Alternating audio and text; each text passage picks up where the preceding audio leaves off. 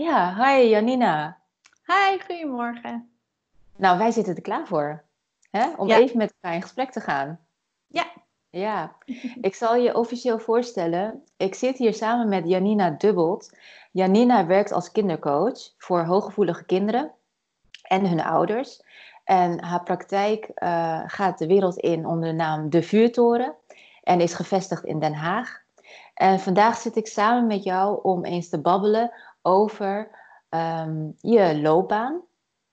Hè? Dat eh, je gaat vertellen over hoe je initieel bent begonnen, begonnen, sorry, bent begonnen met het plan om iets met kinderen te gaan doen, maar het was nog niet zo concreet. En eh, via ja, de keuzes die je hebt gemaakt, kwam je in verschillende eh, werkgebieden terecht. En ja, je gaat een lichtje opsteken. Dus ik ben, eh, ik ben heel erg benieuwd. Ja, want deze interviews, eh, slash gesprekken die ik met mensen heb, ehm, daarmee wil ik graag, weet je, mensen eh, ja, verhalen laten horen over wa- wat dan de drijfveer was of de ervaring in dat moment om te veranderen van koers. Ja, En dat Ja. vind ik zo mooi om, om te delen, zodat het de kijker kan inspireren om ook een stap te zetten of een opleiding te gaan volgen of met iemand te gaan praten. Dus eh, ja, ik ben heel erg benieuwd waar jij bent begonnen en hoe dat jou heeft gebracht naar wat je nu allemaal aan het doen bent. ja.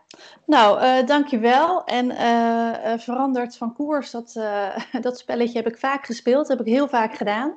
En ehm, eigenlijk het enige wat ik van echt jongs af aan al wist, is dat ik iets met kinderen wilde gaan doen.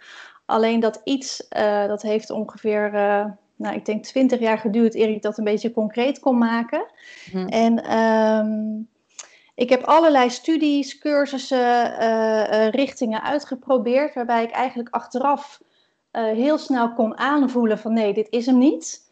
En ehm, bepaalde kwartjes vielen ook denk ik wel pas toen ik ontdekte dat hoogsensitiviteit bestond überhaupt. Want er zijn ook wel bepaalde dingen daarin die ik mezelf verweet. Dat ik, hoe kon ik nou binnen twee maanden weten dat een bepaalde opleiding voor mij absoluut niet geschikt was? Dat heb ik mezelf ook wel een beetje verweten destijds. En nu achteraf, als ik daar terugkijk, denk ik, nee, je wist het echt. Het klopte gewoon. Zonder twijfel klopte die.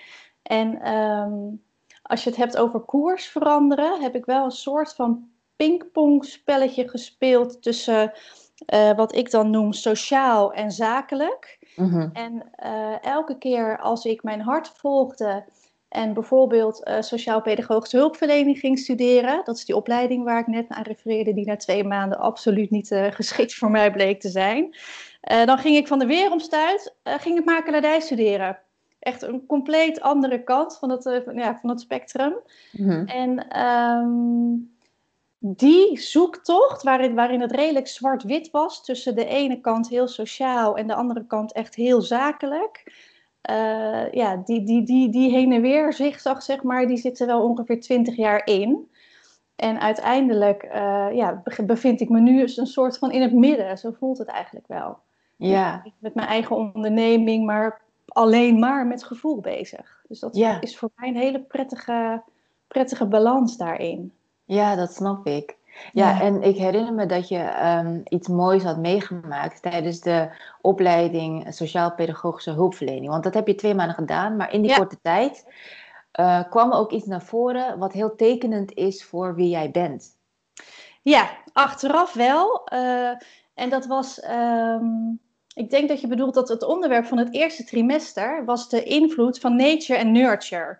En eh, dat was eigenlijk wel een beetje mijn drijfveer om die studie te gaan doen. Ik was echt al van jongs af aan heel erg geïnteresseerd in hoe mensen zich ontwikkelen, hoe ze zich tot elkaar verhouden, hoe dat allemaal werkt. En eh, ik had daar dus heel veel ideeën en vragen over. En achteraf was ik denk ik een hele irritante student. In elk geval werd me toch wel net iets te vaak dat gevoel gegeven. Want ik had heel veel, ik zat echt constant met mijn vinger omhoog. Ja, maar hoe zit dit dan? En kunt u daar iets over vertellen? En toen kreeg ik Ja, op een gegeven geweldig. moment... Ja, Ik hard, ik, zou denken, kom maar door. Die wil Ja. je in je lokaal hebben, toch? Ik vind het een geweldige, een geweldige instelling. Ja, absoluut.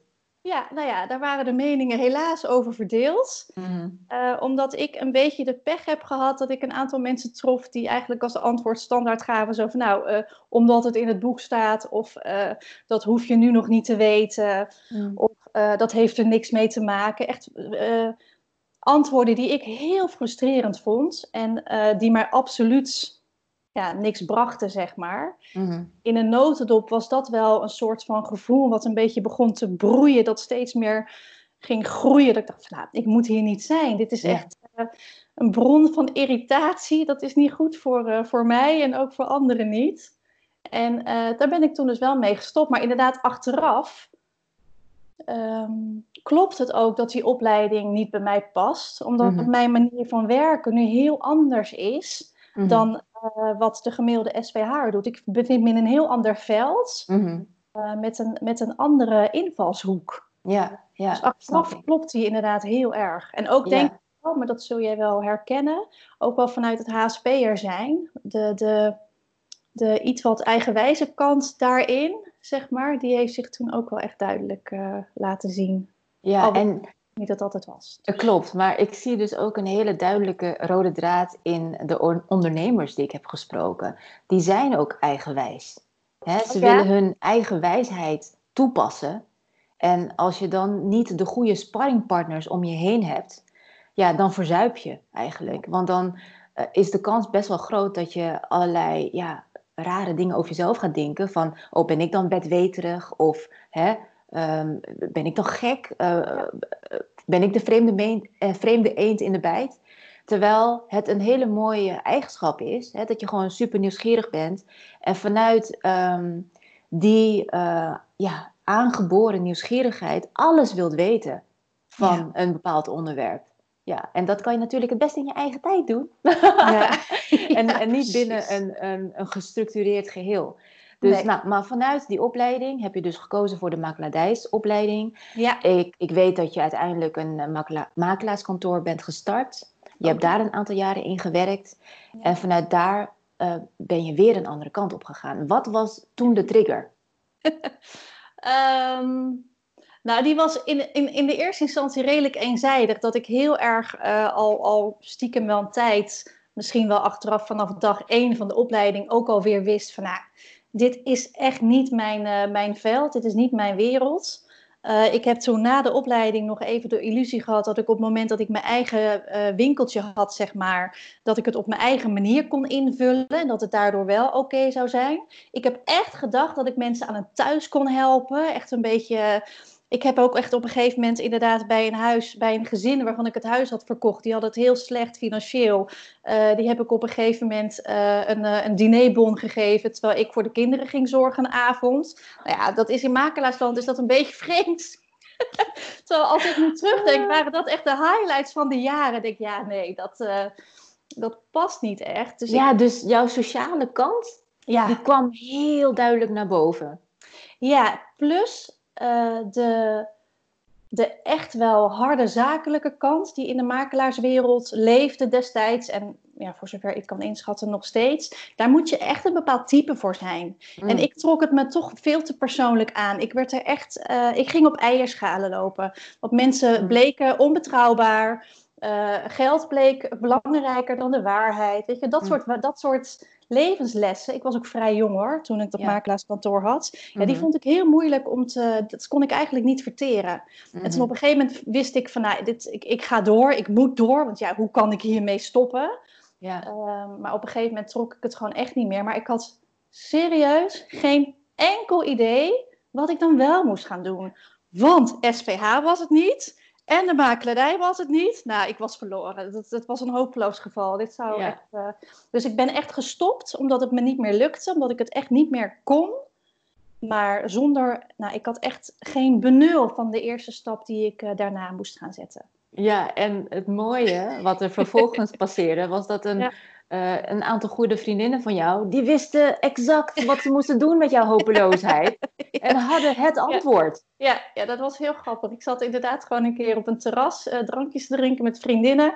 En eh, een aantal vriendinnen van vriendinnen waren daarbij. En twee daarvan, die vlogen bij KLM als stewardess. Mhm. En zij hoorden mijn verhaal, dat was natuurlijk een toestand. En ik gaf aan dat ik echt geen idee had. En zij waren heel stellig zo van, nou, wij wel.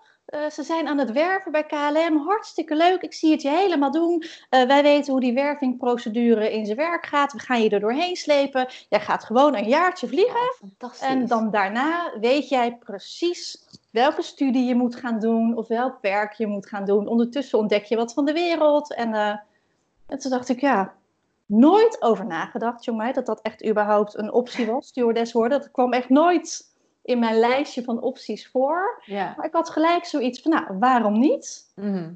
En dat ben ik gaan doen. En ik ben aangenomen en ik heb uiteindelijk eh, acht jaar gevlogen en elf jaar bij KLM gewerkt. Dus dat bleek een redelijke eh schot, Schot in de in de roos roos. achteraf. Ja. ja, dank Barbara, als je ja, inderdaad. Als ze deze Ja. video ziet, als ze dit gesprek Ja, ziet. ja, ze weet het wel hoor. Ja, Oh, fantastisch. Ja. Ja. ja, ja. ja, en ook die periode hè, bij de KLM heeft je uiteindelijk weer eh, ja, zo sluipenderwijs ook in contact gebracht met jouw sociale kant en je liefde voor kinderen. ja dat vooral. Ja. Ik heb ehm, eh, tweezijdig eigenlijk. Eh, sowieso, ehm, dat toen ik begon, dat was nog voor 9-11. En toen mocht je ook nog met kinderen de cockpit in.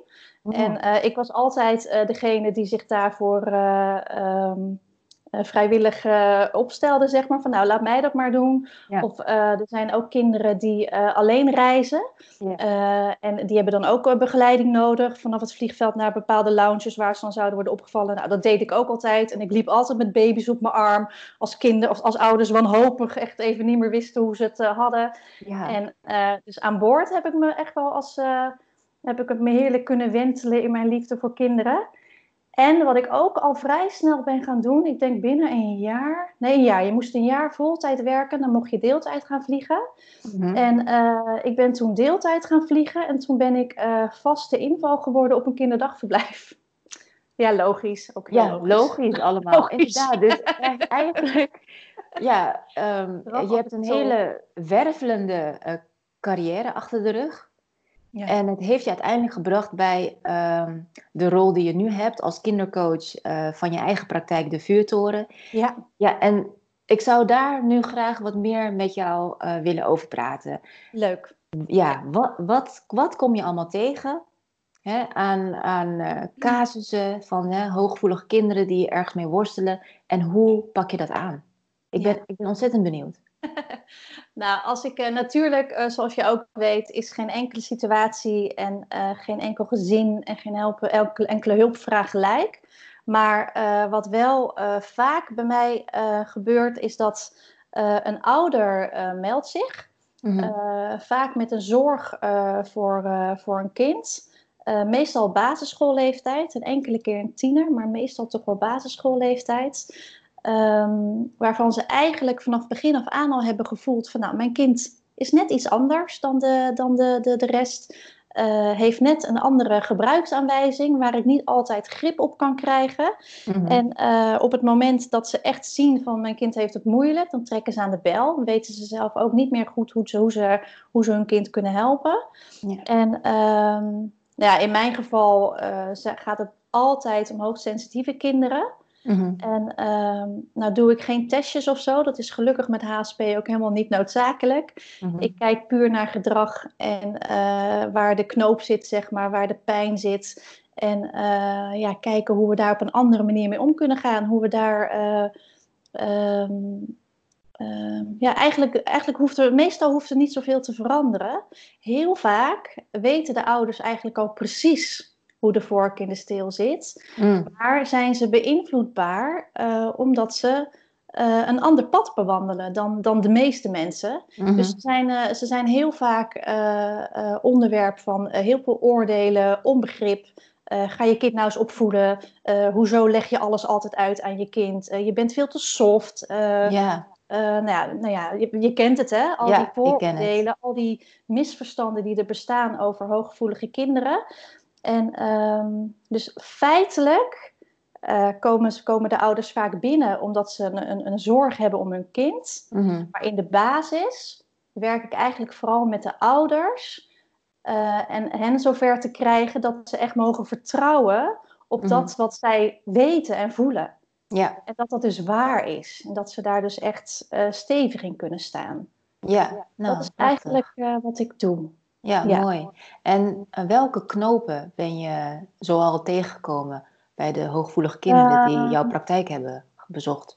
Nou, ze dragen heel vaak het leed van de wereld op hun schouders. Mm, eh, maken zich druk om eh, alle miertjes die verstapt worden tot aan de, de, de, de wereld. En eh, Ja. eh, ik heb bijvoorbeeld echt kinderen gehad die nachtmerries gehad hebben over de bosbranden in Australië destijds. En de Ah. dieren die daarvoor in het nauw werden gedreven. En ehm, eh, nu in de coronatijd zijn er ook heel veel kinderen die toch op verschillende lagen gewoon de onrust van de wereld voelen en zich daar geen raad mee weten. Dus, Mhm. dus daardoor net een korte lontje hebben, ehm, ehm, enorme emotionele woede, uitbarstingen of veel huilen, mhm, eh, moeite hebben met slapen is er ook één. mhm. Ehm, eh, regelmatig eh, eh, moeilijk aansluiting vinden met leeftijdgenoten, omdat ze best wel vaak wat, wat, wat, wat anders over dingen nadenken, wat diepere vragen stellen.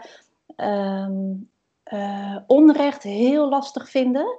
Dus Ja. een beetje gemeen pestgedrag, wat heel veel kinderen natuurlijk speels laten zien. Nou ja, dat is voor een hooggevoelig kind, even heel generaliserend hoor, maar dat is voor een hooggevoelig kind een reden om, eh, om niet daarin mee te kunnen gaan. Ja. Dus, al- dus, dus vaak op sociaal-emotioneel vlak eh, zijn er dingen die ze heel ingewikkeld vinden.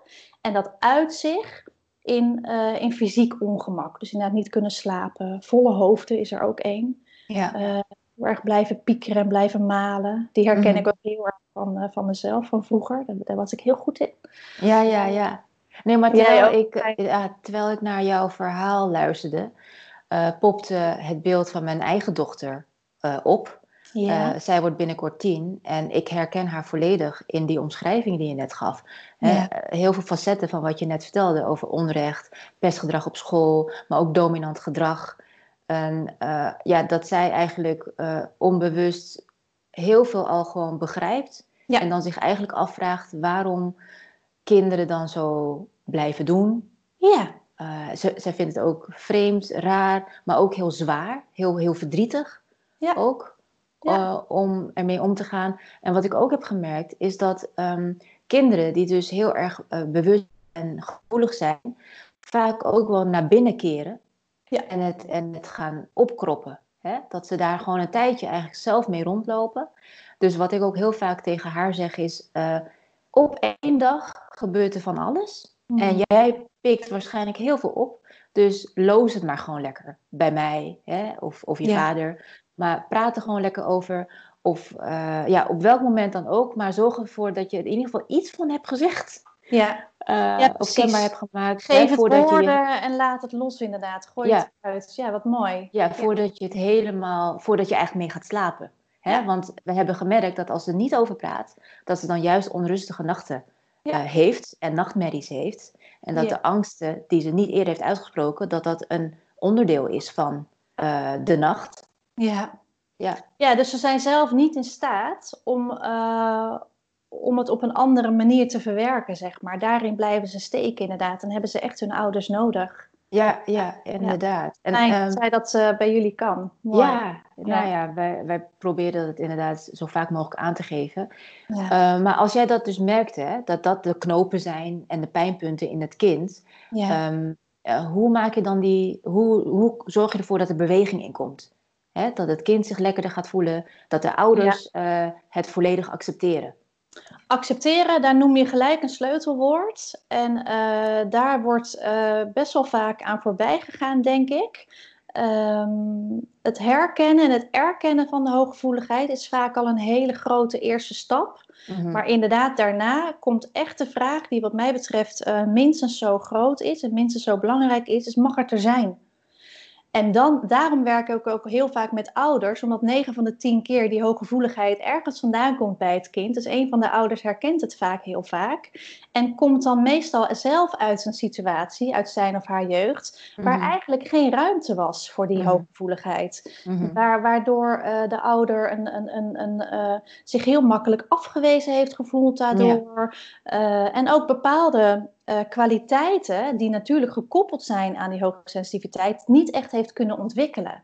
Mhm. En op het moment dat ik bij de ouder die omslag kan maken van accepteer je het van jezelf eigenlijk wel, want dat is vaak de pijn die dan schuurt op het moment dat je dat in je eigen kind herkent. Ja. En dan gaan er allerlei alarmbellen rinkelen. Zo van, oh jee, nee, als, maar zij, zij moet het beter hebben dan ik. Zij moet het niet zo moeilijk hebben als ik. En wat natuurlijk een hele liefdevolle intentie is. Maar die kramp die daarbij hoort, die gaat het niet oplossen. Mhm. Dus we moeten een stap daarvoor, of daaronder zeg maar. En inderdaad, wat je zegt, acceptatie is daarin heel belangrijk. En daarna uh, gaan we kijken naar het praktische. Ja. hoe werkt dat nou, zo'n emmertje wat vol loopt? En hoe kunnen we kijken of we dat wat langzamer kunnen mhm. laten gebeuren? Of als het eenmaal gebeurt, hoe kunnen we dan het beste uh, met mijn kind omgaan? Maar dat zijn eigenlijk, uh, niet oneerbiedig bedoeld, maar dat voelt voor mij als een staartstuk, zeg maar. Dat eerste stuk van erkenning en acceptatie vind ik veel belangrijker. Ja, nou dat herken ik volledig, ook vanuit mijn werk. Het werken met hooggevoelige grote mensen, is uh, dat ja, hè, er is zoveel te vinden en te lezen over hooggevoelig zijn. En mhm. je kan zo in een artikel lezen hoeveel, uh, welke tips je kan toepassen, hè, wat je allemaal kan doen om, om ja, gewoon lekkerder in je vel uh, te zitten. Ja. En uiteindelijk gaat het, gaat het toch om die volledige acceptatie, waardoor je dus ook kan kiezen voor een rustige omgeving. Waardoor je ervoor kan kiezen om het licht te dimmen. Uh, waarvoor je kan kiezen uh, niet sociaal te zijn. In een, in, in een, op één dag in het weekend bijvoorbeeld. Hè?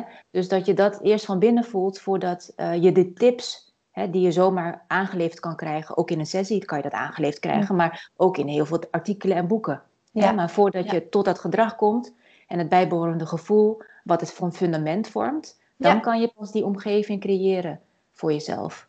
Hè? Ja. Ja, ja, en wat je aangeeft, dat je inderdaad daarin voor jezelf een keuze kunt maken. Dat is denk ik ook een hele grote. Want heel vaak uh, groeien wij op met het besef dat er maar één optie is. Want dat is, hebben we, dat, dat is wat ons is, is aangereikt in een moment van paniek of stress of pijn of, of welke noodzaak dan ook. En op het moment dat je mag inzien dat er dus alternatieven zijn, ah, dan zie ik al zo'n ontspanning ontstaan van, oh ja, vrek, dat kan dus. Dat mag dus. Ja. ja. En dat is waarom ik zo graag met ouders werk. Want op het moment dat ze die omslag kunnen maken, dan kunnen ze daarna in elke nieuwe fase die, die, die hun kind gaat doormaken. Want het is mhm. één grote fase. Het is natuurlijk, ja, het gebeurt op alle leeftijden van ja. alles. Als ze vanaf dat perspectief kunnen zien, ja, dan, dan hebben ze mij niet meer nodig. En dat is mhm. uiteindelijk het doel. Ja, absoluut. ja. En dan nog even een praktische vraag. Hè. Hoe ziet dat eruit? Want je hebt dus een gesprek met een kind en met een ouder. Ontvang je het kind alleen, zonder de ouders? Of uh, altijd met de ouder? Ik begin altijd met een intake met de ouders, het liefst beide. Uh, omdat ik uh, het heel belangrijk vind uh, dat zij ruimte krijgen om hun verhaal te doen. Ik realiseer me heel erg dat, dat ze nooit voor hun lol bij mij komen. Dat er echt wel een, een groot verdriet of een flinke zorg aan vooraf gaat. Ja, en dat is zonder het kind? Zonder het kind. Oh ja, zonder ja. Het kind. Ja. Zonder het kind. Ja, dat is ook omdat ik, ik, ik weet echt nog heel goed hoe vervelend ik het vroeger vond als mensen over mij praten alsof ik er niet bij was. Die heb ik zo mhm opgeslagen. Nou, dat gaan we dus niet doen. Daarbij vind ik het ook belangrijk, uh, juist omdat uh, die gevoelige kinderen inderdaad alles horen en alles innemen. Uh, dat de ouders zich ook vrij kunnen uiten. Dus dat ze ook inderdaad niet alles heel erg genuanceerd en afgewogen hoeven te brengen, maar dat ze gewoon echt het kunnen zeggen zoals zij het voelen. Ja. En vaak tijdens de intake wordt dan wel duidelijk um, of ik met hen aan de slag ga, uh, met het kind of met een combinatie van. En uh, ja, dan maken we op grond daarvan maken we eigenlijk een, een verdere planning. Mm, ja. Ja. ja. duidelijk. Mooi. Ja. En of het kind alleen komt, dat ligt er ook maar net aan uh, hoe vrij het zich voelt, hoe veilig het zich voelt. Mm. Dat, dat, dat, dat laat ik eigenlijk altijd een beetje bij het, bij het gezin zelf. Om daar, mm. maar, om daar zelf in te voelen van wat, wat voelt kloppend. En dat klopt altijd dan. Ja, oh nou, fantastisch. Mooi. Ja, ja mooi om te horen hoe je dat aanpakt. Nou, dan wil ik jou, Janina, even meenemen naar um, uh, een, een, een, stukje waar jij momenteel mee bezig bent. Ja. Uh, ik heb het op social media voorbij zien komen. Mhm. Ik zag zo'n leuke foto van jou, uh, waar, waar, je op staat met, met zo'n stapel boeken over hooggevoeligheid. Ja, ja zo'n selectie, mij? Ja, ik zag hem voor het eerst voorbij komen op Twitter, want we volgen elkaar op Twitter. En je hebt dus gebaseerd op alle boeken die je ja, hè, hebt gelezen, heb je het belangrijkste eruit gehaald en ergens ingestopt. Yes. Ja, leuk, waar- leuk, ja. Waar heb jij het ingestopt? Nou, ehm, het begon eigenlijk, maar dat is, dat is iets, ik weet niet of je dat ook herkent, maar ik, bij mij is het altijd in van die golfbeweegjes, dat, dat ik dan de ene keer denk van, nou, iedereen weet wat HSP inhoudt en ondertussen is het echt wel gewoon eh, algemeen bekend en eh, is het aan mij om de puntjes op de i te zetten en dan weer, keer op keer stoot ik mijn neus en denk, oh nee, even terug, het is nog lang niet algemeen bekend. En, de mens, en dan is er ook nog heel veel eh, wat mensen denken te weten, wat gewoon niet klopt. Mm. eh, naar mijn bescheiden mening. Mag je vinden? Mag je vinden? Ja, oké. Yay. En eh, dus dat was, dat was eigenlijk het, het, het zaadje dat ik echt dacht van potverdorie. En eh, hoe kan ik daar nou eens verandering in aanbrengen? En eh, toen in diezelfde week hoorde ik een of ander gesprek. Ik weet niet eens meer waar. En dat ging er weer over dat HSP echt alleen maar eh, eh, zou inhouden dat je dan niet tegen geluiden kunt. Nou, toen dacht ik echt van, nou, nu is het klaar. het is echt veel meer dan dat. Ja. En toen dacht ik, van, want ik tref ook heel veel ouders, dat zul je misschien ook herkennen, die dan op een gegeven moment wel eens horen over hooggevoeligheid en denken, oh ja, nou interessant. En dan ga je googlen. Nou, dan komt er een hele waslijst aan hits. En eh, die dan eigenlijk niet per se weten waar te beginnen. Dus dat is eigenlijk wat ik nu heb ontwikkeld. En ik noem het eh, de HSP-cursus voor ouders. Het is een soort basiscursus. Het is ook echt basiskennis. Ik bedoel, het is niet zo dat ik alles wat er bekend is over HSP in deze cursus eh, heb, eh, heb kunnen plaatsen en ook niet willen plaatsen. Maar ik heb wel eh, vanuit mijn visie en vanuit de onderwerpen en thema's die ik in de afgelopen tien jaar in mijn praktijk heb, eh, heb gezien, heb ik, heb ik wel willen aantippen wat allemaal relevant is binnen een situatie eh, waarbij een kind hoogsensitief is. Wat, wat interessant is om eens naar te kijken. Dus het is, het is een deel theorie, Mhm. maar het zijn ook veel ehm, eh, onderwerpen waar ik gewoon mensen eens over wil laten nadenken. Gewoon wees er eens van bewust van hoe sta je daarin? Mhm. En klopt Ja. dat wel? En hoe verhoudt zich dat tot je, tot je kind? Ja, fantastisch. Ja, Ja, en dus hoe, dat, eh, hoe, hoe kunnen mensen zich aanmelden voor deze cursus? Ehm, via mijn site. Ehm, misschien eh, kunnen we een link eh, nog opzoeken. Dat, eh, dat is misschien het makkelijkst. Ja, ja, ja. Dat is prima. Ja, nee, En, die kan je gewoon naar mij mailen. Ja, hè? Ehm, ja, absoluut. Maar wat ik ook zo mooi vind in je verhaal is, is ehm, de voortstuwende kracht van woede. Om, om het gewoon eventjes kort te benoemen. Want in, in deze interviews en ja, gesprekken wil ik ook heel graag het creatieve proces onder de loep nemen. Hè? Het creatieve proces, eh, hoe dat werkt bij kunstenaars, bij artiesten, maar ook Ja. gewoon, bij, gewoon bij iedereen. En wat ik in jouw verhaal hoor en wat ik ook echt zie als een onderdeel van creatie, is waar, waar je als, je als iets je gewoon helemaal niet zint en je denkt, oh dat kan anders, weet je, Ja. dan, ga je dan ga je opeens gewoon- dan ga je gewoon creëren. Hè? Ja. Dan, dan wil je gewoon datgene waar jij helemaal achter staat, waar jij in gelooft, dat wil je de wereld in helpen. Ja. Op jouw manier. En dat vind, ik- dat Ja. vind ik echt mooi. Dat vind ik, Ja. dat, ik denk dan dat, dat mensen dan daar dus ontzettend veel aan hebben. Hè? Omdat, omdat je het gewoon, omdat het een fundament heeft. Ja, ja, het komt echt vanuit een heel eh, innerlijke drive, inderdaad. Ja. En dat is ook wel, als je het hebt over ondernemerschap. Ik hoor wel eens mensen die zeggen van, nou, ik wil een eigen bedrijf. Ik weet nog niet waarin, maar ik wil voor mezelf iets doen. En voor mij is het altijd andersom geweest. Ik heb zelfs eh, tijdens mijn stage makelaardij eh, echt gezworen van wat er ook gebeurt. Ik ga nooit voor mezelf beginnen. En, nou, dat is tot twee keer toe niet helemaal gelukt. Maar ik, ik, ik, ik, ik wil gewoon doen wat ik doe. En eh, de vorm kon ik binnen een, binnen een bedrijf of voor een werkgever kon ik oprecht niet vinden. En vanuit daar ben ik Mhm. het zelf gaan doen. ja. Maar wel in die volgorde. En inderdaad, nu geeft mij dat de vrijheid om op het moment dat er iets aan, zich aandient, waar, waar ik me echt druk om maak, inderdaad, waarvan ik echt denk van, en nu is het genoeg. Ja. Ja, dan vind ik het echt fantastisch. En daar ben Ja. ik ook heel dankbaar voor dat ik dat dus ook gelijk in actie kan omzetten. Ja. Ja, dat is zo fijn. ja, dat is fijn hè. Fijn dat het de ruimte heeft. Ja, Ja. dat zul je ook herkennen, hè?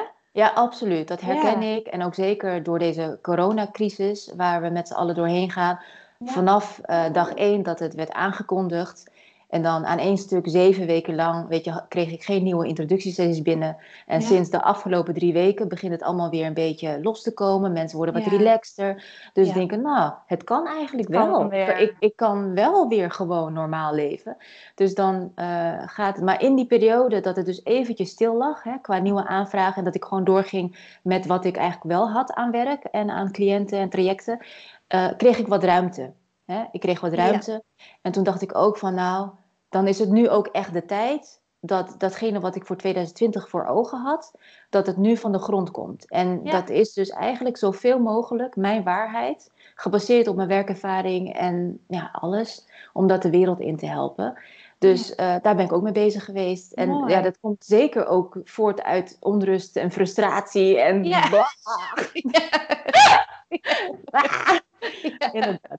Maar goed, Janina, ik, ik wil het hierbij afronden en, en je van harte bedanken hè, voor het delen van je ervaringen, je inzichten en, en waar je nu mee bezig bent. Dankjewel, jij ook. Vond het fijn. Ja. Graag gedaan. Dank voor de uitnodiging. Ja, graag gedaan. Ik vond het hartstikke leuk om te doen. En ehm, we komen elkaar vast tegen. Zeker weten. Ja, zeker weten. keer aan het strand moeten we iets regelen. Dat is wel heerlijk, toch? Ja, ja. Dat, dat doen we. Hey, dankjewel. Ja. Doei doei.